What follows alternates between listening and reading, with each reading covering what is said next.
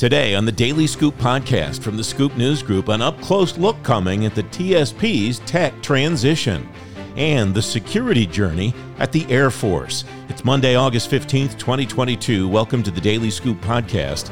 Every afternoon, you'll learn what's going on today in government. I'm the host of the Daily Scoop podcast, Francis Rose. Here's what's happening now. Two IT leaders are leaving the State Department. The acting chief information officer, Glenn Miller, says he'll leave at the end of the calendar year. The department's director of cloud programs, Brian Merrick's leaving the department too. No word yet on either person's next job. The Government Accountability Office will review the Thrift Savings Plan's transition to its new record keeping system. GAO's Nikki Clowers writes her organization will begin the work in about three months. John Hewitt Jones is writing about the TSP transition at fedscoop.com. John, welcome. Thanks for coming on the program. The Converge program that uh, Kim Weaver, the TSP, has been talking about on this program for a number of months has caused all kinds of problems for all kinds of people. What did you learn about what GAO will look at regarding the Converge program? Welcome. Thanks for having me, Francis. Um, yeah, so the Government Accountability Office probe is going to look at, uh, they say, matters relating to the new fifth thrift savings plan on the system, including the planning, contract award, and implementation of the, of the converged contract. Um, so, you know, we, we know historically from these types of IT contracts um, the, the, the, the, process ahead of launching one of these revamps tends to be uh, long and protracted, um, uh, and there'll be a great uh, a lot of detail relating to the, the rollout of this program that the, the, the watchdog will want to look at. The main con- contractor we know is Accenture Federal Services. Um, so their their converge their, their contract, which was awarded in November 2020, um, that will be the the, the principal um, uh, procurement that GAO is looking at here. Um, and of course, you know, this probe follows a request from, from Congresswoman Eleanor Holmes Norton and Abigail Spanberger, who, who earlier this month um, actually wrote to, to GAO asking them to, to take this um, to take take a look at this matter. Um, as you mentioned, Francis, uh, this has been a long a long running issue. Um, and a Hill source I spoke to last week really highlighted the number of complaints that lawmakers have, have received and, uh, you know, from constituents over this issue um, in the DC and Virginia area. These are federal officials, federal uh, uh, workers who who who, uh, who, have to access their savings. Um, and after, uh, as as as you mentioned um, previously, uh, following the the website rollout in in uh, at the beginning of June, a lot of a lot of federal officials had trouble.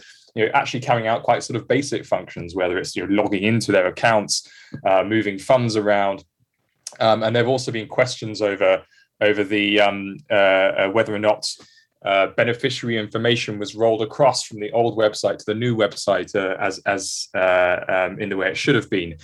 Now, Thrift Savings Plan says that actually, in some cases, the beneficiary information wasn't wasn't rolled over on purpose. Uh, this is where the data, for some reason, wasn't quite right, and then and confirmate and checks needed needs to be carried out or uh, in order to, to verify this information. Um, but they've told us that you know if if if a payout needed to have happened during this period, then we would have got to the right person. So um, there's some some sense of assurance there, I think, for for federal officials who've been concerned that you know were the worst to happen, their their their, their loved ones wouldn't wouldn't um, uh, necessarily see re- receive uh, the, the, the payout to which they're rightfully entitled. Um, it, where do we go from here? Well, um, as of August 10, uh, the Thrift Savings Plan has recorded nearly 2 million successful setups um, with a registered total of 10.2 million users of the new platform, the new the new website. Obviously, there's a way to go here. Um, Thrift Savings Plan have been have been candid about that, um, but but you know, it does seem as if as if we are getting towards a place where more people are able to log into this platform and and and to use the system We've been told that the, the AFS, Accenture Federal Services, has a- allocated significantly more resources to the call center. This is the Thriftline help desk service that, that users have been calling when they've got an issue. Um, speaking again with with a Hill source last week, this has been one of the, the key uh, pain points with with the plat- with, with the platform where people calling in have been unable to access to, to get help for in some cases as, as much as nine hours, and calls have persistently dropped. Um, but we've told, as I say, we've been told that AFS has allocated more resources and wait times really are coming down. So all in all, there's a way to go, it seems, with the rollout, but but we're told that there that more resources have been allocated, and uh, there's a likelihood that um, those users in time will begin to get a better service, and the kinks with this uh, new platform will be will be ironed out in in the coming weeks. Uh, you have a link at the uh, bottom of the story to my last conversation with Kim Weaver, who's the uh, director of external affairs spokesperson at the Thrift Savings Plan, and uh, during that conversation, she talked about the fact that uh, she expects that this is on uh, on a good path. That they are uh, going to keep the people that they need to try to keep those wait times on the thrift line uh, going down. Um, what do you expect to see if do we if we even know of what the measures will be? You mentioned Congresswoman Norton, Congresswoman Spanberger. Uh, asking about this. Do we know what their intention is? Anything beyond the Government Accountability Office uh, to to look at what the TSP is doing, how they'll measure whether the TSP is achieving what they say they're going to achieve. Well, Francis, I, I, it, it does seem as if the, Cong- the, the, the lawmakers involved have staffers assigned to this full time um, who are working closely with constituents to understand exactly what the issues are that they're facing.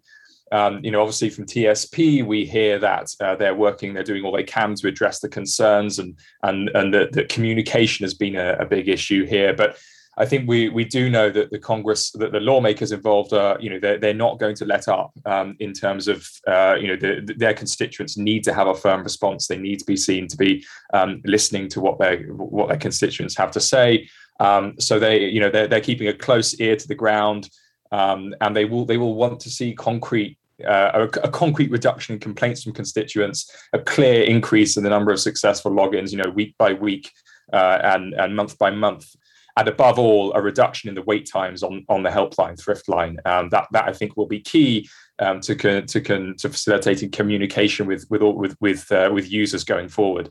You write about some of the challenges that people had in trying to log on to the system, and Kim talked about some of those in our last conversation. You write some users had to wait weeks for a security code to be delivered by mail only being able to track the historical growth of their portfolio for a few months, previously able to go back multiple years. Do we know about how those problems are, are what TSP is doing to try to address those problems? So it does seem that part of this um, has been to do with the, the, demographic of of users of of the say of the of TSP of the savings plan. A lot of them tend to be older, former federal employees who may not necessarily have um, uh, all, all, the latest technology, who may not necessarily um, be super comfortable using uh, online uh, online platforms, using their phones, um, and so. Uh, in, in uh, the, my understanding is that TSP has been working to make sure that, for example, these codes are, are sent out by mail in a more timely fashion um, and making sure that the users have the help they need, you know, through the thrift line to walk them through processes that they may not be f- familiar with.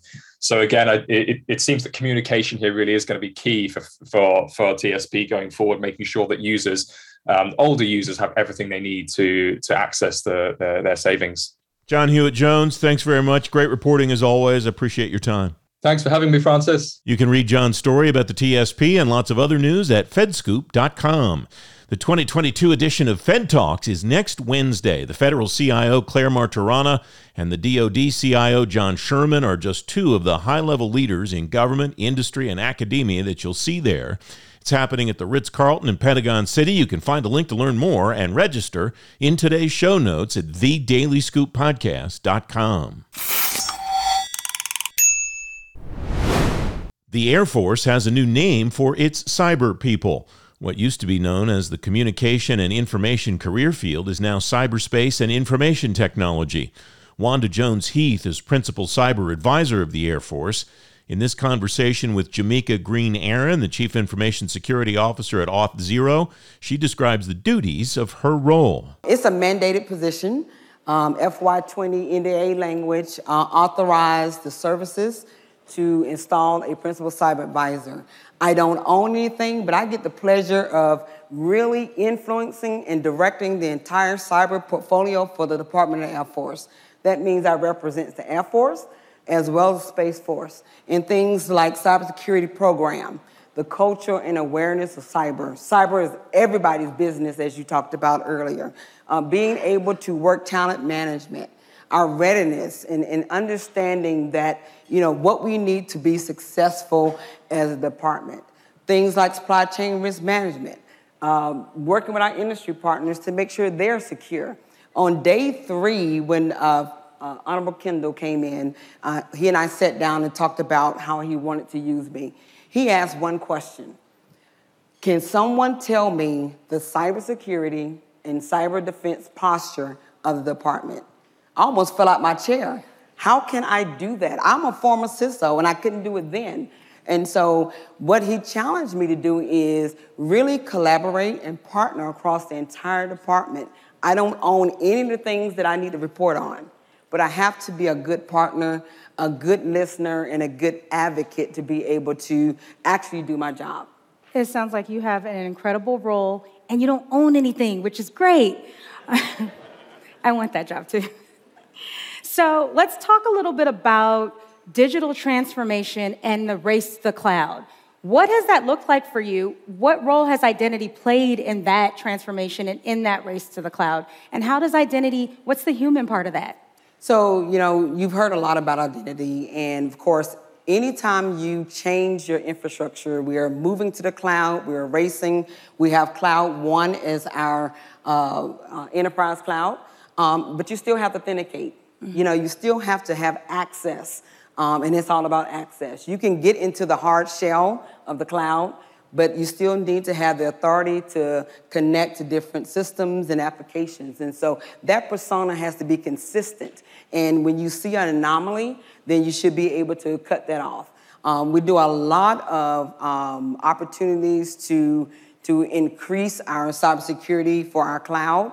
And, and one thing that I did um, just to prove a point and to ensure from a user perspective is have a bug bounty on our, on our cloud, right? And, and really uh, demonstrate all the things that we talk about. You know, can we really, you know, get into the cloud? Can you really, you know, have access to things that you shouldn't? And, and it really proved the point. Number one, we always have issues. Nothing is fireproof, right? And it, it but it allowed us to really look at what we needed to change, what we needed to invest in, and then how do we do that from a user experience and cybersecurity perspective.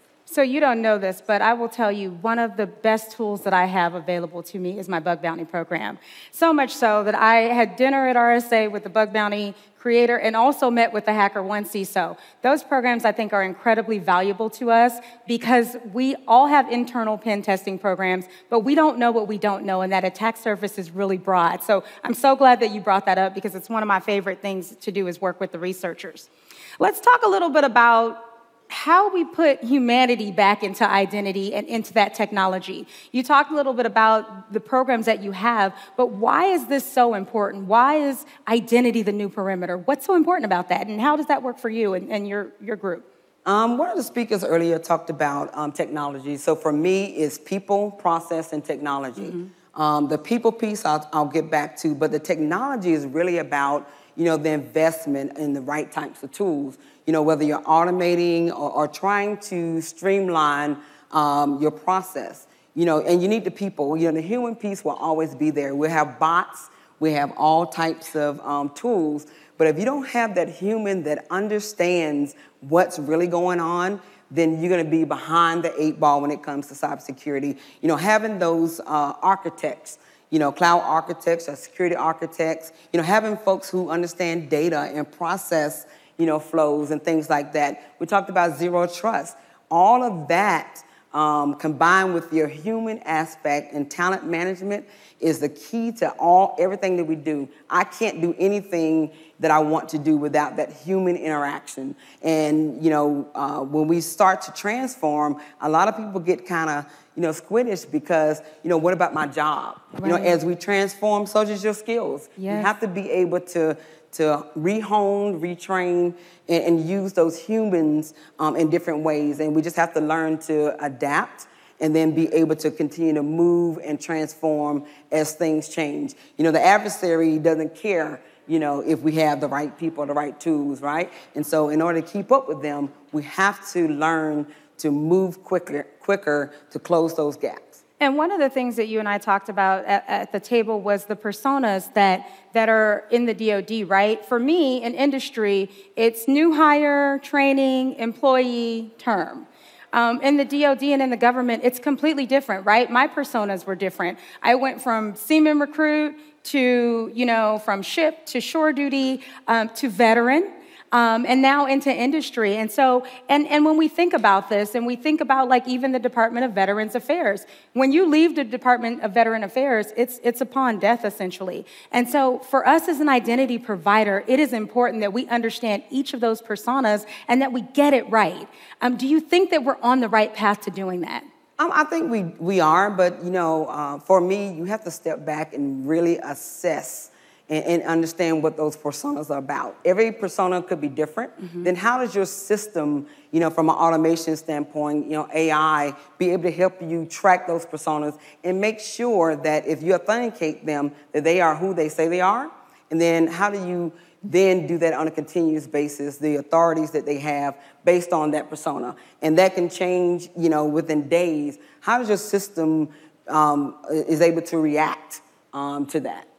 Well, my last question is one that maybe the audience has, but I most certainly have it. Tell me a little bit about your journey as a black woman in cybersecurity. I think, you know, it is such a rarity to sit across the stage with another black cyber professional, but specifically a woman. And so I'd love to hear a little bit more about that journey and how you've had 32 years of longevity in this industry. Yes, so, so 32 years of not wearing a uniform, so I am a true DoD civilian. Um, and I've lived all over the world um, because the government has allowed me to do that. But I started as an intern, so from intern to C-suite, um, it has not been an easy road. Of course, you know everything uh, comes with a price. Um, I do have a family, so I have to balance the you know the work and the family as much as I can. But you know the challenges and the things that um, a woman, female in this male-dominated um, uh, career field, you know, can be challenging. But I tell you, if you have the will and the want, um, you can continue to move. If you have folks who are in your corner, mentors, coaches, sponsors, you know, those are the folks that will help you when you can't help yourself. Um, you also have to be willing to raise your hand. You know, there were times when no one wanted to do a particular job. You know, I've not always been in cybersecurity. People think I've been in security from the beginning. I started my cybersecurity journey um, in 2014. Um, and I've just, you know, uh, have a uh, comp sci degree in math, so that analytical skills allowed me to really pick things up really quickly. Um, I raised my hand and did jobs that were outside of my career field just to make sure that I can have conversations with non-technical people mm-hmm. and things like that. The the being a female um, also brings um, you know the role model piece, and, and someone is always watching, and so I give back quite a bit. I'm a huge component of mentorship programs, protege programs, shadow programs. Anytime that I can give back and demonstrate, you know, how to do things, I'm willing to do that. I shared with you yesterday, I'm working on my doctorate degree in strategic leadership, and my focus is on women. You know, where are the women in the C suite? And so, you know, based on the challenges that I went through, the literature proves it. And then when I did my field study, it also proves it. And, you know, we can always um, come to the table but it helps when we have people who invite us to the table. And so that is my charge to, to everyone at the table. If you don't see diversity, you know, diversity is about being innovative, about allowing others to bring their experience, their, their skills, um, their training to the table. And if we don't see us at the table, number one, I'll bring my own chair. And number two, I will ask you to slide over and give me a chair. Wanda Jones Heath, Principal Cyber Advisor at the Air Force, with Jameeka Green Aaron of Auth0. You can find a link to watch the video of that conversation in today's show notes at thedailyscooppodcast.com. The Daily Scoop podcast is available on all the podcast platforms. If you don't want to miss a show, you can subscribe and get the show every weekday on Apple Podcasts, Google Podcasts, or wherever else you get your shows, and on any device you get your shows. And if you really like the Daily Scoop podcast, leave us a five star rating and a review. It will help more people find the show. The Daily Scoop podcast is a production of the Scoop News Group in Washington, D.C. James Mahoney and Carlin Fisher helped me put the show together, and the entire Scoop News Group team contributes. The Daily Scoop podcast is back tomorrow. Until then, I'm Francis Rose. Thanks for listening.